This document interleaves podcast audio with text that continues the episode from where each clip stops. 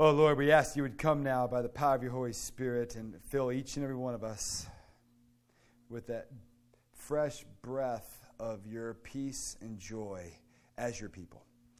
Lord, that as we look at what it means to be your people, that we would look at this passage with new eyes and new hearts. Give us ears to hear, eyes to see, and hearts and hands to serve, so that we would demonstrate in a modern sense what it means to be your church in our day. For we ask this in Jesus' name. Amen.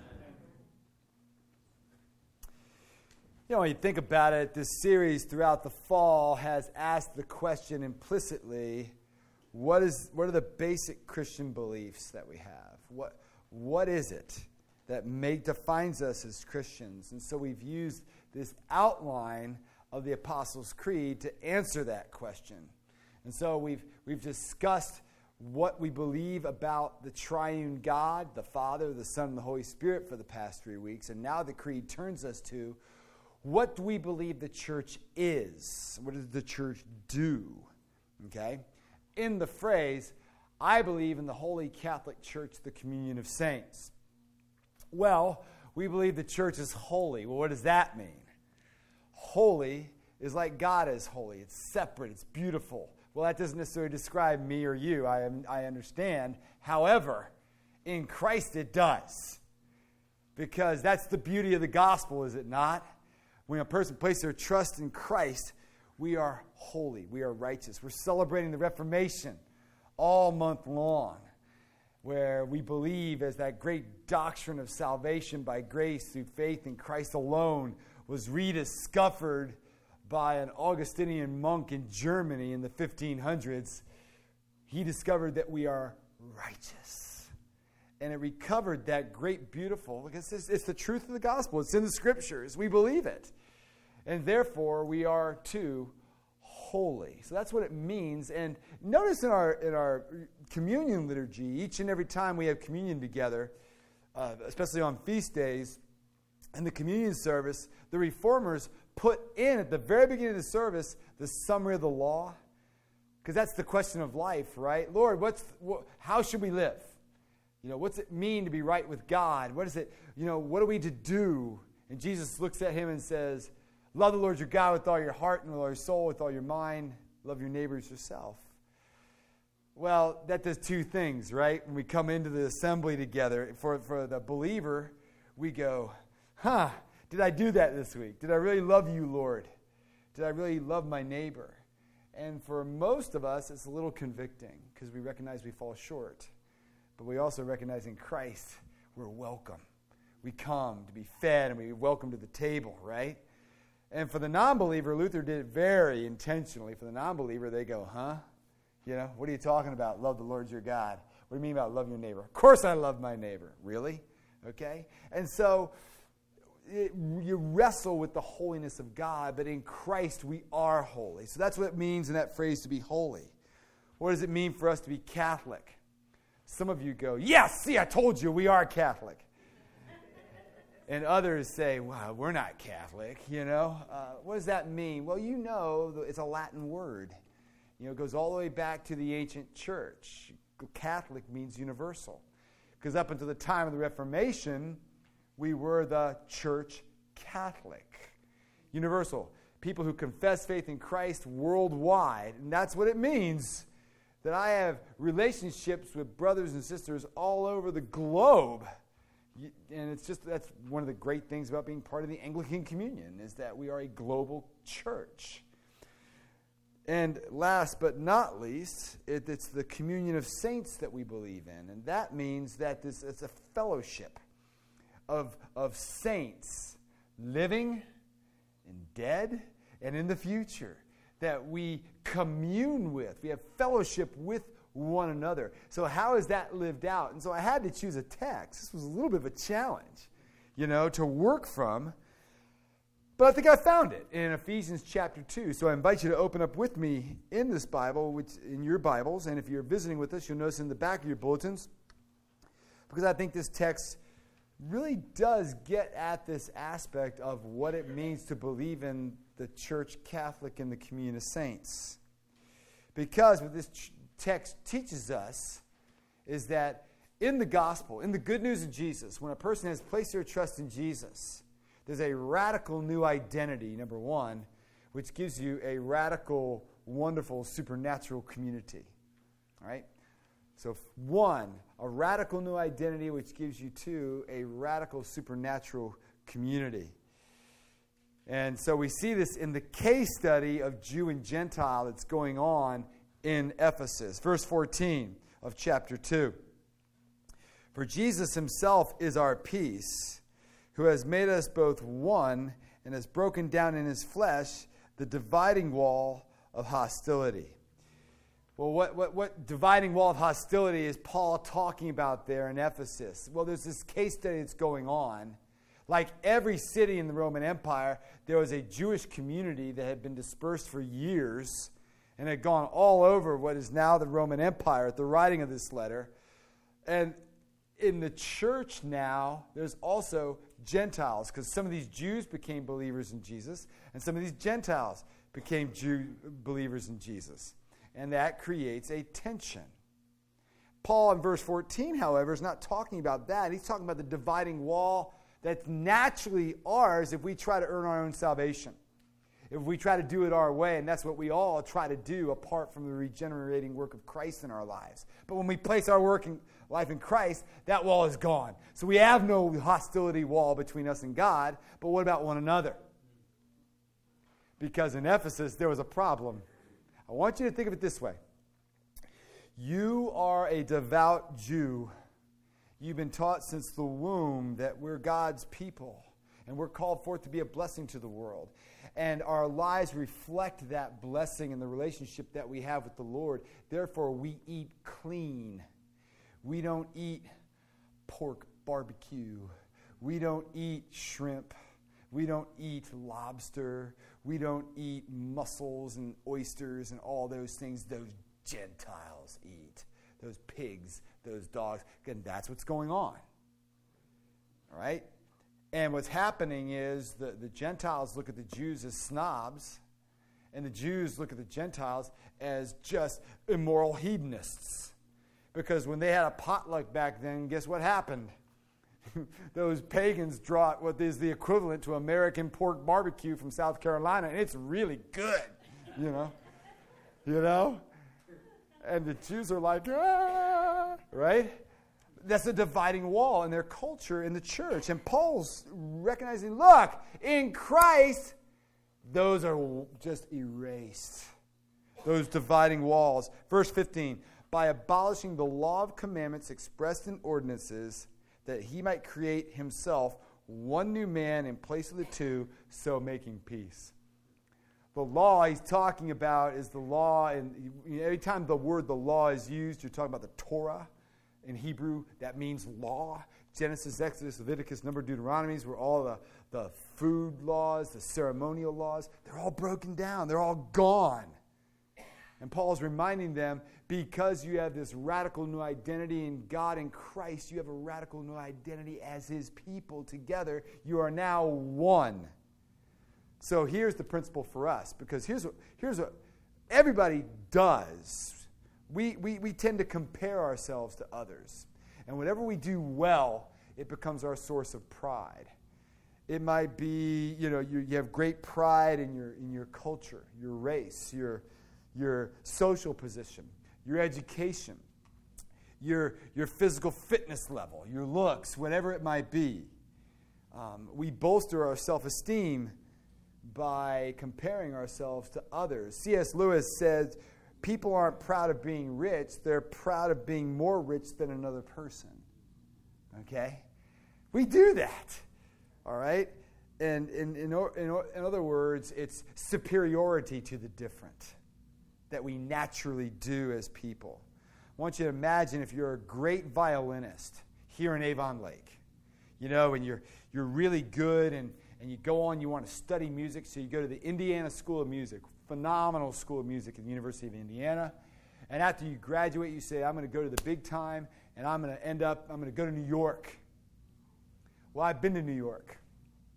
And what you, that person would discover when they go to New York is when they're in that subway station, that bum who's playing at the subway station for quarters is better than you.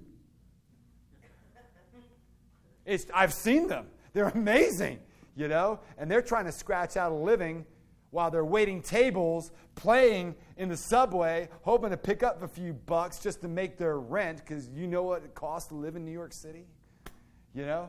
Because everybody is good there, but here you're a big fish in a small pond. Oh, that's crushing, isn't it? Why? Because your identity is being in a violinist. But the reality is the gospel comes along to us and break, does surgery to our hearts. And it breaks down those dividing walls between us and God, but also between one another. Verse 16 that Jesus might reconcile us both to God in one body through the cross, thereby killing the hostility. See what the Lord's doing in us and through us? The people who were far away, the Gentiles, were brought close to be one with the people who are near, Paul says. That's the Jews.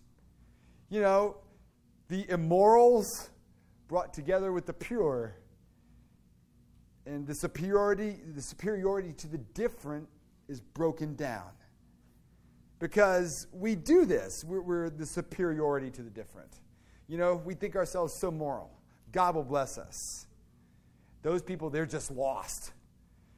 And the gospel says, no, you're, they're not, you're not any better than they are. Gospel says you're no better than the thief, the drug dealer, the drug manufacturer. And on the other hand, if you're the pillar of the community, you're the president of the Kiwanis Club, the PTA, the Key Club, and you mow your grass at three and a half inches, just perfect. The gospel says you're all lost and you need a Savior. And you see, when you recognize that and you place your trust in Christ, it humbles you, it keeps you humble. And the gospel doesn't leave you there. He picks you up. In verse 16, he may reconcile us both to God in one body through the cross, thereby killing the hostility. Paul writes in 2 Corinthians 5:21, he made him to be sin who knew no sin so that in him we might become the righteousness of God. If that's not humbling, I don't know what is. Because God treated Jesus as sin needed to be treated all of human hatred, all of human jealousy. He was treated the way you and I need to be treated. And we were treated, we're, God treats us in the way Jesus treated to be, was to be deserved to be treated. So God looks at you and says, My son, my daughter, and we have an identity that's received, it's not achieved, it's a gift. It doesn't go up and down based on my performance in the Christian life. Why? Because it's received. It's not something I can achieve. And so that's what it means to be Christian. And oh, you don't stop being Anglo, you don't stop uh, being black or Hispanic but those are all secondary to your main identity, which is in Christ. A violinist is no longer a violinist. There's, that's secondary. Their identity is in Christ. A business owner is no longer a business owner. That's secondary to who they are in Christ. The rich person is no longer having their identity, how much money they have, and therefore they can give it away because their identity is in Christ. And it humbles us, and you find yourself not looking down on people. If you do find yourself looking down on people, just look at the cross. It'll help keep that perspective, and it will destroy your hostility for anyone. And if you're struggling with that, if it doesn't, then you haven't realized what Jesus has done yet for you. And so you'll find that, especially when you come inside the church, what you have is a bunch of brothers and sisters who are deeply different than you are, but you have an infinite spiritual bond and it's beautiful. And you can be their friend, no matter their race, no matter their educational level, no matter their social status, no matter their interests. And we can be agents of reconciliation to the world because of this radical new identity that God has given to us that breaks down the barrier between us and God. And therefore, what happens when that all occurs, it, it creates a supernatural community in verse 19. Paul gives in his last paragraph of chapter 2 three metaphors for the church. All right? First, in verse 19, so then you are no longer strangers and aliens, but you are fellow citizens. Okay? You're a citizen. Now, yes, you're a citizen of Avon Lake, of Bay, of Avon, you know, somewhere across the West Shore, Cleveland, wherever you are. You're, you're a resident of Ohio. You're an American. Of course you are, yes. But you have a higher citizenship according to this text. You're a citizen that supersedes of the heavenly city by virtue of the good news of Jesus Christ. That's the first metaphor. Secondly, you're in God's family, the second half of that verse, and with the saints and members of the household of God.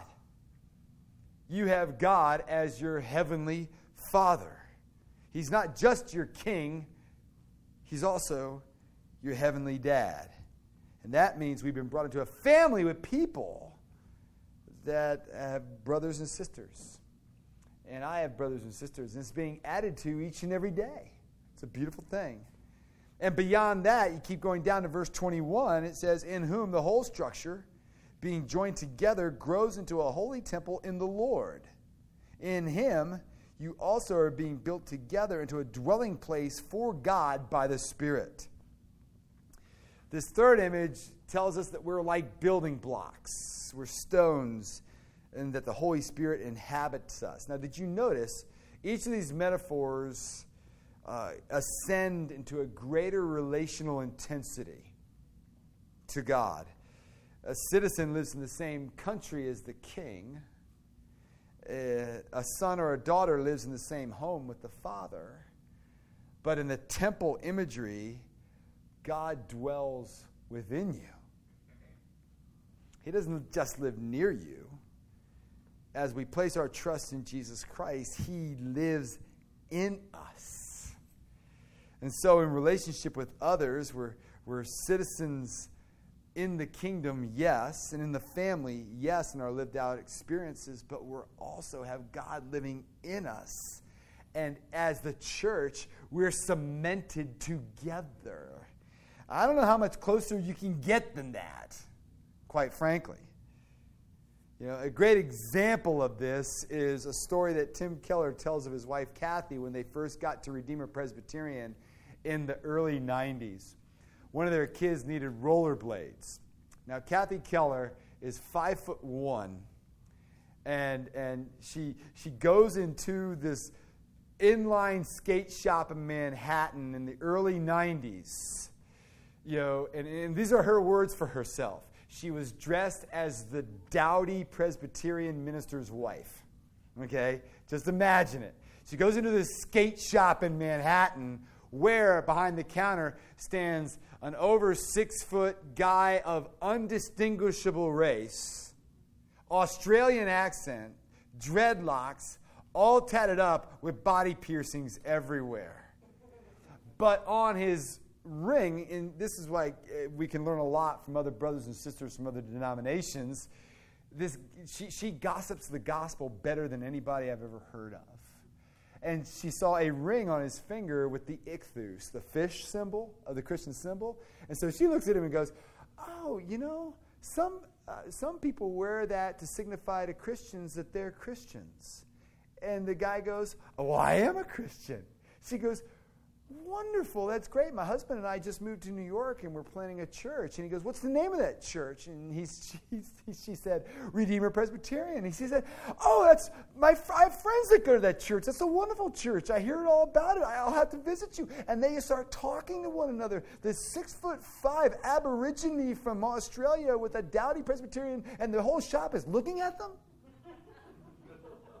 because they don't look like they have anything in common. They, are talking to one another like the long lost brother and sister. And you want to know why? Because they were. And they are. Okay? When you're united to Christ in Jesus, verse 22, you also are being built together into a dwelling place for God by the Spirit. We don't live the Christian life in isolation. You can't. It's impossible. And so, what this text is telling us is that no matter our differences, you have an infinitely deep spiritual bond with one another if you'll just give it a chance. And I'm not saying the church universal does this well. And I'm not saying Christ Church does this well, but I am saying that we are capable of this level of community. We are. So the question is and becomes then are any of these metaphors descriptive of your relationship with one another at Christ Church? Do these metaphors fit in with the typical, you know, suburban American church attender who attends eh, when they want? You know, it's an option. I think I'm going to do this instead. Of course not. You see, the church is described here as a community, as a family. You know, and the one thing about family, they know you. My brother could tell you stories. I can tell you stories. So can yours, right? You know? Your family knows you. And Hebrews, they know all your flaws and faults. And when my mom gets together with my kids, oh, she tells them all about me. You know, I, I, it's, it's like, oh, yeah, I forgot about that. Um, Hebrews 3:13 says, "But exhort one another every day as long as it is called today, that none of you may be hardened by the deceitfulness of sin." We're to exhort one another every day. That passage, and quite frankly, ladies and gentlemen, the entire Bible is assuming that each and every one of us are in denial of our worst sins, number one. And two, we ought to be in relationships with others who can speak into our lives and are capable, and, and we are letting them at a brother and a sister level because we're known. Okay? And not just my big sins, but those habitual sins that harden my heart. And, and that someone can speak into my life and tell me about them. Is that happening in you? Uh, and let me just say, it ain't going to happen on Facebook, Twitter, Instagram, or, or Snapchat either, all right? Um, those social media is a great way to control what other people think about you. I can hide there. But you can't, I can't do that my family. Just talk to Bo. Um, it's, it's, see, going to a building is not the same as belonging to a church. So, how do we do that? That's the question, right? How do we do that? Well, the New Testament gives us some ideas and how to build this space into our lives in the 59 one another's. I'm not going to read all 59, I promise you, but I'm going to read some of them, and I just want you to hear these. We are called because the hostility wall has been broken down between us and God. We have peace with God in Christ. We have peace with one another, and therefore we're called to love one another, serve one another, accept one another, strengthen one another, help one another, encourage one another, care for one another, forgive one another, submit to one another, commit to one another, equip one another, exhort one another, devoted to one another, be patient with one another be interested in one another, accountable to one another, live in harmony with one another. Do not pass judgment on one another. Do not slander one another. Instruct one another. Greet one another. Admonish one another. Agree with one another. Meet with one another. Be concerned for one another. Be humble with one another. Be compassionate with one another. Build trust with one another. I'll stop there for a second. You know, how do you build trust with somebody? Well, that assumes that you're close enough to somebody that they might betray you. Um, you build trust because people keep coming through for you, right? All right? So you trust them, which means that you'll need to be close enough for you to trust them with something that they can come through with which means you're not just going to get that by just an hour on Sunday morning. You know, if, if you got to get to know people, and once you know someone's story, you're much more likely to have these one another's the empathy, the compassion. And at every stage of life, it's going to look different, I know, but I want us to let the word challenge us. And again, you're not going to get this on Facebook, you know? Yeah, it's a wonderful tool. It's a life sucking, you know, time killing black hole that it becomes, right? We know it's true. Uh, friends, how about this? Do, do not anger one another. I probably just angered some of you now. Um, do not lie to. Do not grumble to. Give preference to. Be at peace with one another. Be of the same mind with one another. Comfort one another. Be kind to one another. Be at peace with one another. Carry one another's burdens. All that, all those are impossible if all we do is operate um, the way most professing Christians do in our culture. You can't do that unless you belong to a church. And you're not called to, to do the one another's perfectly either, friends. We, we, we, but we pursue them. We pursue doing this with one another. This is the battleground, the community where we commit to working out the one another's. Whereas the space that I'm going to put down roots and work this out with one another. Now, I'd like to propose three reasons why people don't pursue these. All right? Here's my observations. First, I've had people say, well, you know, I'd love to be part of the church, but, you know, the church has let me down.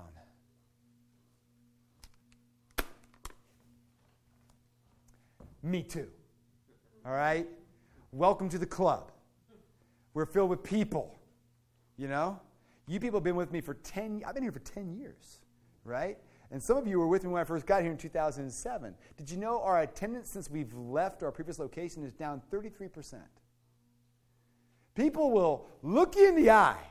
They will say, I'm with you, Gene. They'll sign the statement of faith. They'll stand up, and then they just drift away. And when you call them, they don't return your phone call. They don't return your phone calls. They just drift away. They're not going anywhere if you're with people, life is messy.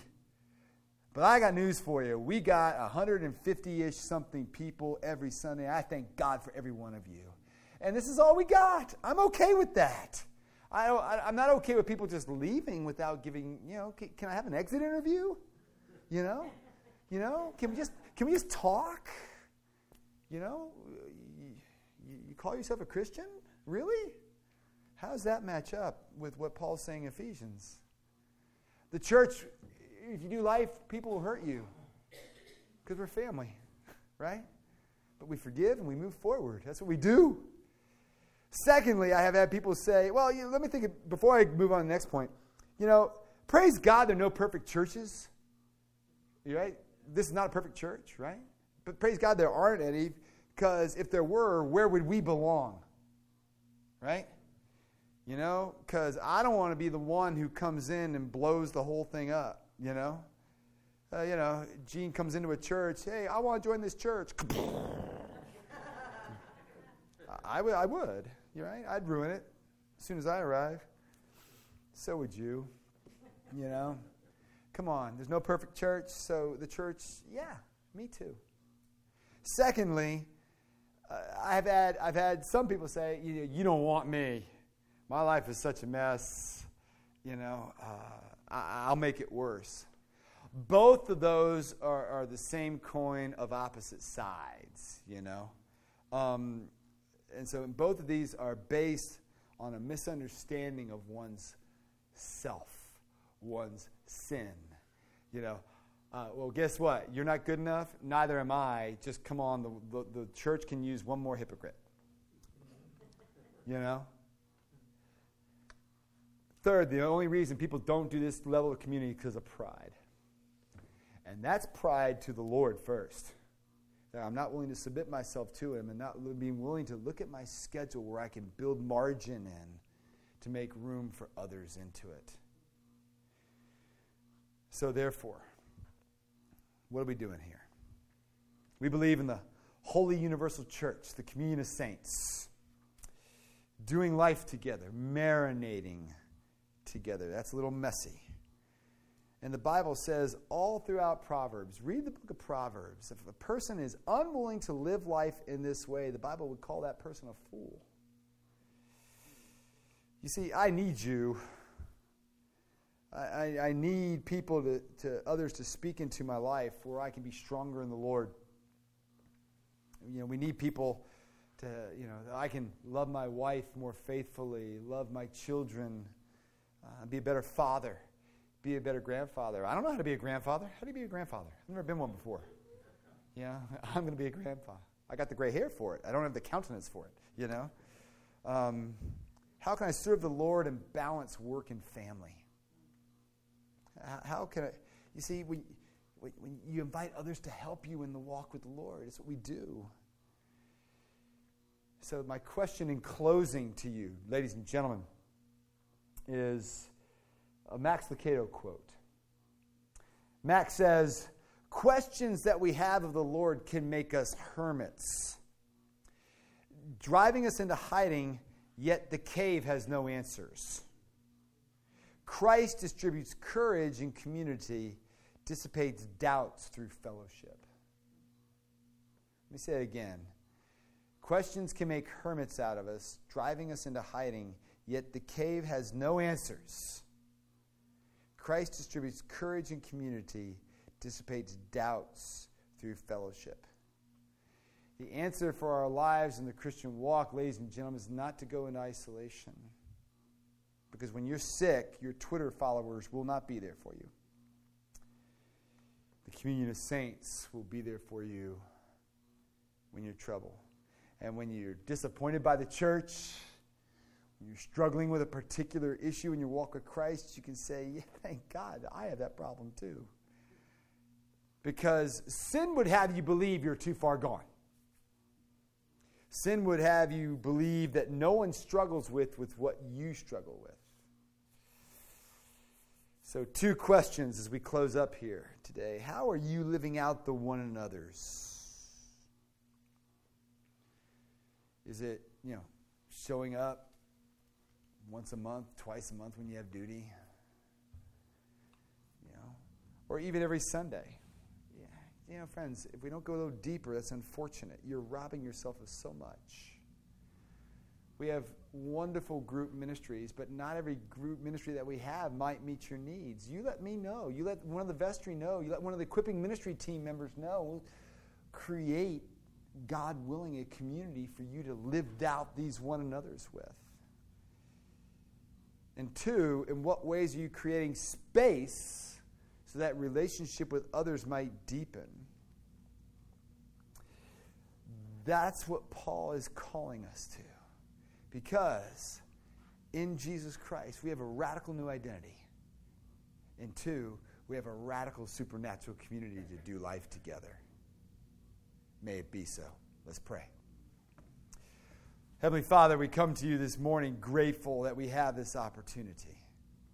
And I pray, Heavenly Father, that as this word is deeply challenging and perhaps might make us uncomfortable, we know that, that this discomfort that we feel is kind of like a workout, that it might be painful in the present, but Lord, in the outset, would bear great results for us. Lord, help us by the power of your Holy Spirit to live for you in our day, demonstrating the unity that we have in Christ, no matter our differences, and that we would shine your light and be a beautiful temple built together as a dwelling place for you by the Holy Spirit. For we ask this all in Jesus' name. Amen. Amen.